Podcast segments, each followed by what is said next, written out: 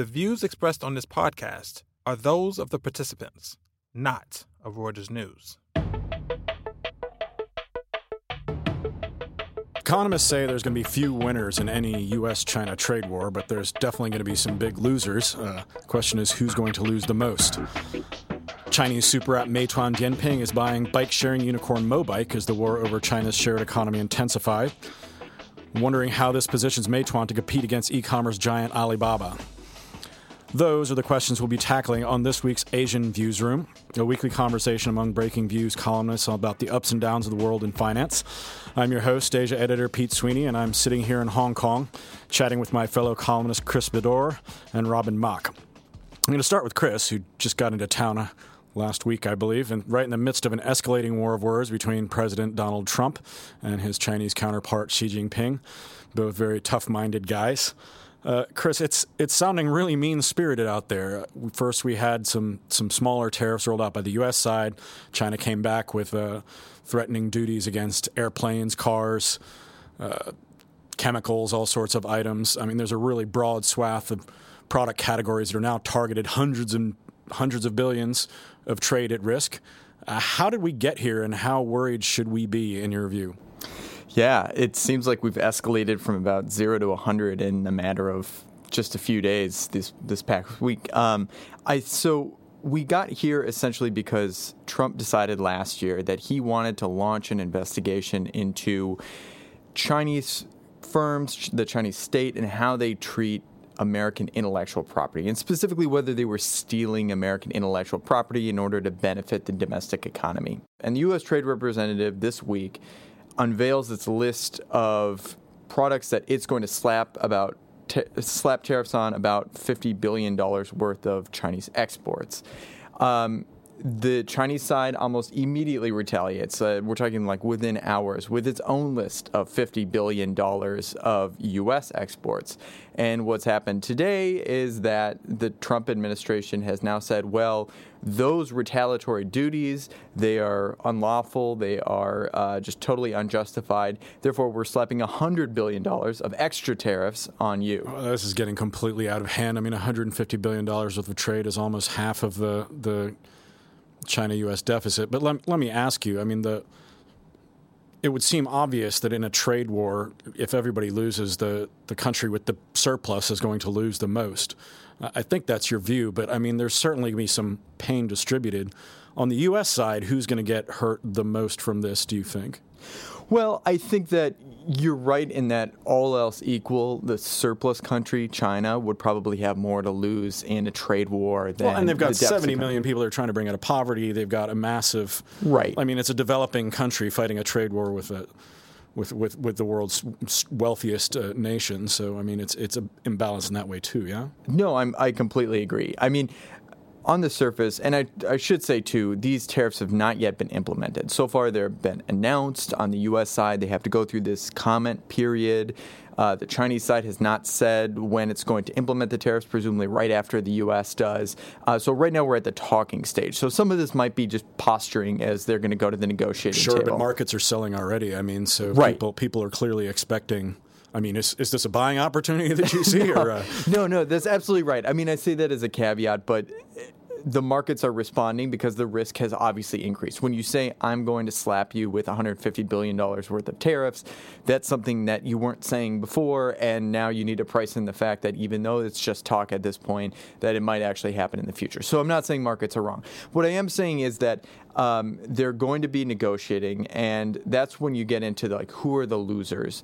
And so I think what we've seen is that China's clearly targeting um, retaliatory tariffs on folks that are pretty close to Trump's constituency, so folks in the upper Midwest and some politically pretty volatile states, especially with things like autos, with things like soybeans and so forth. Um, so they're reasonably targeted toward kind of more politically contentious areas.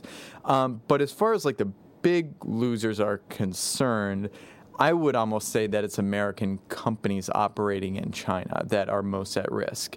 Um, and the logic there being that in the past, whenever China has a dispute with another country, it is it does not hesitate to go toward these kind of low level harassment of companies from that country that are operating in the mainland, and there's a million and one ways that they could legally uh, just basically harass you or do little things to throw sand into the gears. Well, so what do they do with like? I mean, so the U.S. is not the first country to get in these this sort of match with with China, um, and in fact, like there was a big reaction during the uh, the missile hit the Chinese consulate in Belgrade during the that conflict, right. um, and since then we've had you know riots against Japanese. Uh, most recently, we had a conflict with South Korea. What's what what can American executives sitting in their, their offices in Shanghai and Wuhan and so on look forward to right. um, from from the Chinese government at this point? Do you think? Well, it varies. It varies substantially. So it's not like there's a clear. So with the with the tariff aspect, there's a really clear template that the Chinese have of tit for tat. You hit us with 50, we're going to hit you right back with 50. No higher, but no less either. Now we'll see if they keep going down that road. Um, but it's a little bit less of a template with respect to these kind of informal harassment measures. That said, I think some of the things that we've seen, I mean, the most striking recent example has to be Lotte Group of South Korea. So what happened there was Beijing got into a spat with Seoul about uh, missile deployments on the Korean Peninsula. The THAAD anti-missile system. Exactly, and um, this is a U.S.-based system, listeners. It was supposed to defend South Korea against North Korean attack, and Beijing got very upset about it. Anyways, as, as you're, so, as you're right. saying, so Lotte, which is a South Korean conglomerate, got sucked into that mess um, and ended up having um, it, it, was involved with a missile battery outside Seoul, but they were involved in that mess. And essentially, what Beijing did was there was all of a sudden all these spontaneous fire hazards that they found in Lotte stores across China. And I mean, just uh, the majority of the stores, they, they temporarily closed them, they seized some equipment, they did a few other things. Um, and in fall of last year, uh, Lotte essentially said that they gave up and were going to exit. Um, they're they were going to try to sell basically off their leaving hypermarket. China. Yeah, yeah, and I think that you know. For, for folks like us that are covering China, uh, folks in the media that are covering China, I think that we kind of it almost like there there was a lot of attention paid to it, but at the same time, almost nearly enough in the sense that it was already kind of baked into our assumptions that oh yeah, Beijing kind of just harasses these companies whenever you get. No, into AmCham's been complaining about this sort of thing. It, yes, exactly. So in a sense, it wasn't especially surprising. So you cover it, but you don't. It's not really a huge deal. Um, but I always thought that it wasn't. It didn't get enough play. Just the sheer amount of bad faith that came from Beijing official. They insisted throughout the entire thing that oh this is all about safety and fire hazards and other you know hygiene issues and and so forth just straight face. And again it was just such a bad faith argument because they were they were almost assuming that you knew that that wasn't right. Like they, the point of this was to send the message that we are going to make you hurt if you go forward with this and then at the same time they would they would to the media they would just say oh yeah it's just a fire hazard issue just the fact that they're not really bothering to make it credible is kind of the signal they're sending right right well i mean let me let me just ask so uh, you've got the the AmCham, a lot of these companies, you know, Oracle, uh, across the board have been complaining about Chinese business practices. They've wanted something to be done. What they don't seem to want is tariffs. But Trump is rolling these out anyways. What is the likelihood that like this pressure might actually result in the in the policy change that people want? I mean, like Trump has said we want a reduction in the deficit, but there's all sorts of ways to do that. But I mean, what the what the business community is arguing about and what these tariffs appear to be targeting in part is the made in China 2025 policy, like all this industrial package just meant to stimulate domestic industries um, one way or the other, either through cheap credit or by forced tech transfers to make these companies that are displace American competitors both within China and abroad. I mean, is this route going to result in any positive movement on that front? I think is everybody's question. What do you think? Right. So, well, first of all, I think you're right about U.S. businesses, and that's a complaint that you hear in Washington sometimes, kind of behind closed doors, is that trade officials will say, "Well, you were you were pushing us for years and years. We got to do something about China. That you're always getting harassed, and it wasn't a level playing field. And now we're actually doing something, and suddenly it's you're getting cold feet on us when we when we actually want to do something." So, and to be fair, I mean, just you know, some other people have pointed out a lot of these businesses were happy to transfer technology in exchange for market share as well. So, I mean, all these complaints Right. about security and stuff. I mean, Westinghouse sold their nuclear reactor technology to China. I mean, like that was part of the deal. So, I mean, companies like Ford, Volkswagen, you know, they're not all American, but a, a lot of them have, have absolutely printed money in the country in exchange for handing over this stuff. So yeah, no, absolutely, absolutely. So they've they've kind of wanted to have their cake and eat it too a little bit sometimes. Um, but I mean, that said, you know, will it actually change Chinese industrial policy? It's hard to say. I mean, what we do know right now is that both sides have said they're open to negotiation. So even the president uh, this morning, our time, when he announced that he was ordering USTR to consider more tariffs, said, uh, you know, that that notwithstanding, um, we're ready to discuss anything that'll protect American workers and so forth. Um, I mean, if you squint, if you squint, you could just about see some sort of updates to, say, Made in China 2025 or an agreement to maybe curb industrial policy in this or that area. Probably more likely, though, is um, you know a deal where the Chinese side, probably led by Liu He, says something like, "Okay, we're going to let."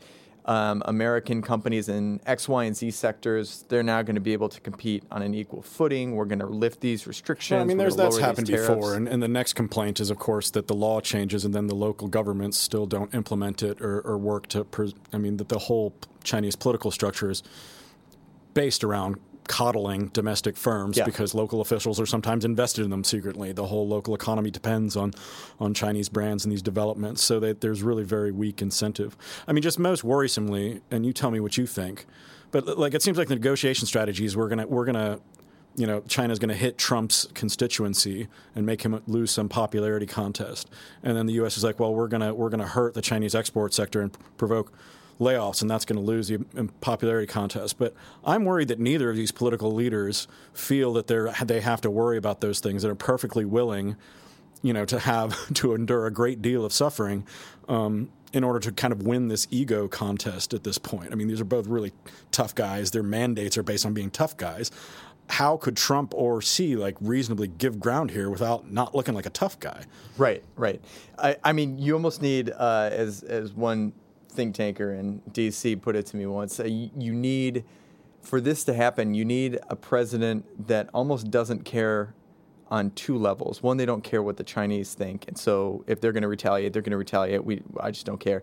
You also don't care what business thinks either, in the sense that if they come squealing to you, um, you just you also say I, I, don't care i'm going through with these and so they might have uh, you know we all might have found ourselves inadvertently with this kind of president um, so i mean i think that for the near term, um, I think what's clearly going to happen is that they're going to come to the negotiating table, and I think that um, there is some scope probably on the U.S. side for them to soften some tariffs in exchange for clear concessions. But then it gets to, as you say, um, just what happens when we get to the implementation stage, and that's always been where business has complained. It just it falls through.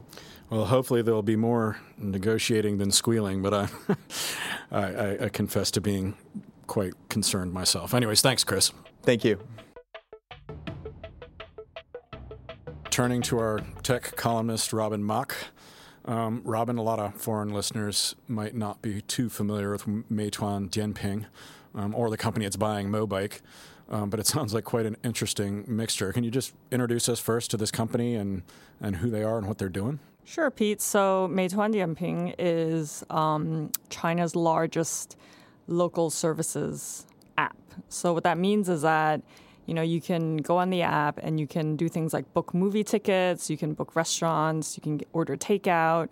Um, and increasingly now, Meituan has been pushing into travel. So it recently acquired uh, Mobike, which is a bike, bike sharing platform. So you can go on the app now and presumably just book a bike. Um, and it's also pushing into ride hailing. So it has an Uber like um, service as well. So Meituan is quite ambitious. It's trying to be an all-in-one, one-stop shopping platform for local services, everyday uses. Well, I mean, so the Mobike deal was kind of surprising and, and, not surprising, I guess. I mean, like everybody's been putting a lot of money into bike sharing recently. But what I don't, what what threw me, I think, um, was you know why Meituan specifically in the run up to an IPO is going to go after a company, you know, in an industry that is famously burning through through cash. Um, you know, I mean, this is a sector that's been in this huge price war, and Mobike, you know, might be in the leader of it, but I just do you think that's wise at this point? Well, I mean, like you said, it is um, the timing is a bit odd. So Meituan is getting ready for an IPO sometime this year. It's in Hong Kong. Um, yes, so that's that's sort of the uh, what Reuters has been reporting. Um, so the timing of this is quite odd, as you said. Um, and also, Meituan, they are number one in food delivery. And it's quite similar to bike sharing and ride hailing, where you know the the margins and economics are are quite questionable. Um, so it's a very low margin business. Um, so and it's also quite costly because in order to win market share, uh, Meituan has to offer you know a lot of price cuts and subsidies. Um, so, you know, if they are pushing into bike sharing now, and on top of that, ride hailing as well as food delivery, then that sort of means that, you know, they'll be, um, you know, competing in, you know, very expensive uh, sectors, and, and they'll have to be winning subsidy battles and and um, taking on, you know, uh, much deep-pocketed companies like Alibaba in these areas. Well, let me go after that. Yeah. So, I mean, I hadn't really thought of this as putting Meituan as, I mean, I've always thought of the Alibaba rival being Tencent or, or you know, JD.com, those things. But you seem to think that Meituan is actually turning into a an aspiring threat here, at least. Yes, how, I, how worried yeah. should Alibaba be? Or well, how worried so, should well, Meituan all, be about Alibaba? Well, first of all, Meituan, they do have Tencent as um, one of their major backers. Um, but second of all, I mean, Meituan, you know, they are a very ambitious company, and they have, you know, said that they want to be a one-stop uh, platform for local services, which is, if you think about it, it puts them quite um, directly against uh, Alibaba, which is also trying to, um, you know, they they're also trying to go into food delivery, so they um, bought. Uh, control, full control of Meituan's closest rival in takeout um, a couple of weeks ago. Um, and Alibaba, they also have their own, you know, movie ticketing um, services. They're backing Ofo, which is Mobike's uh, biggest rival. So increasingly, Meituan looks like they are going up against uh, Alibaba. Oh, it sounds like a terrific clash. Thanks, Robin. And uh, so that's going to be our show for this week. I'd like to thank Robin Mak again and Christopher Beddor for joining us. Kudos also to our producers, Freddie Joyner, Ben Kellerman, and Andrew D'Antonio. Final thanks to you, our listeners, for tuning in. Check us out every day at breakingviews.com. Subscribe to the Viewsroom on iTunes, please. Uh, please do share your opinions on our show. And join us again next week for another edition.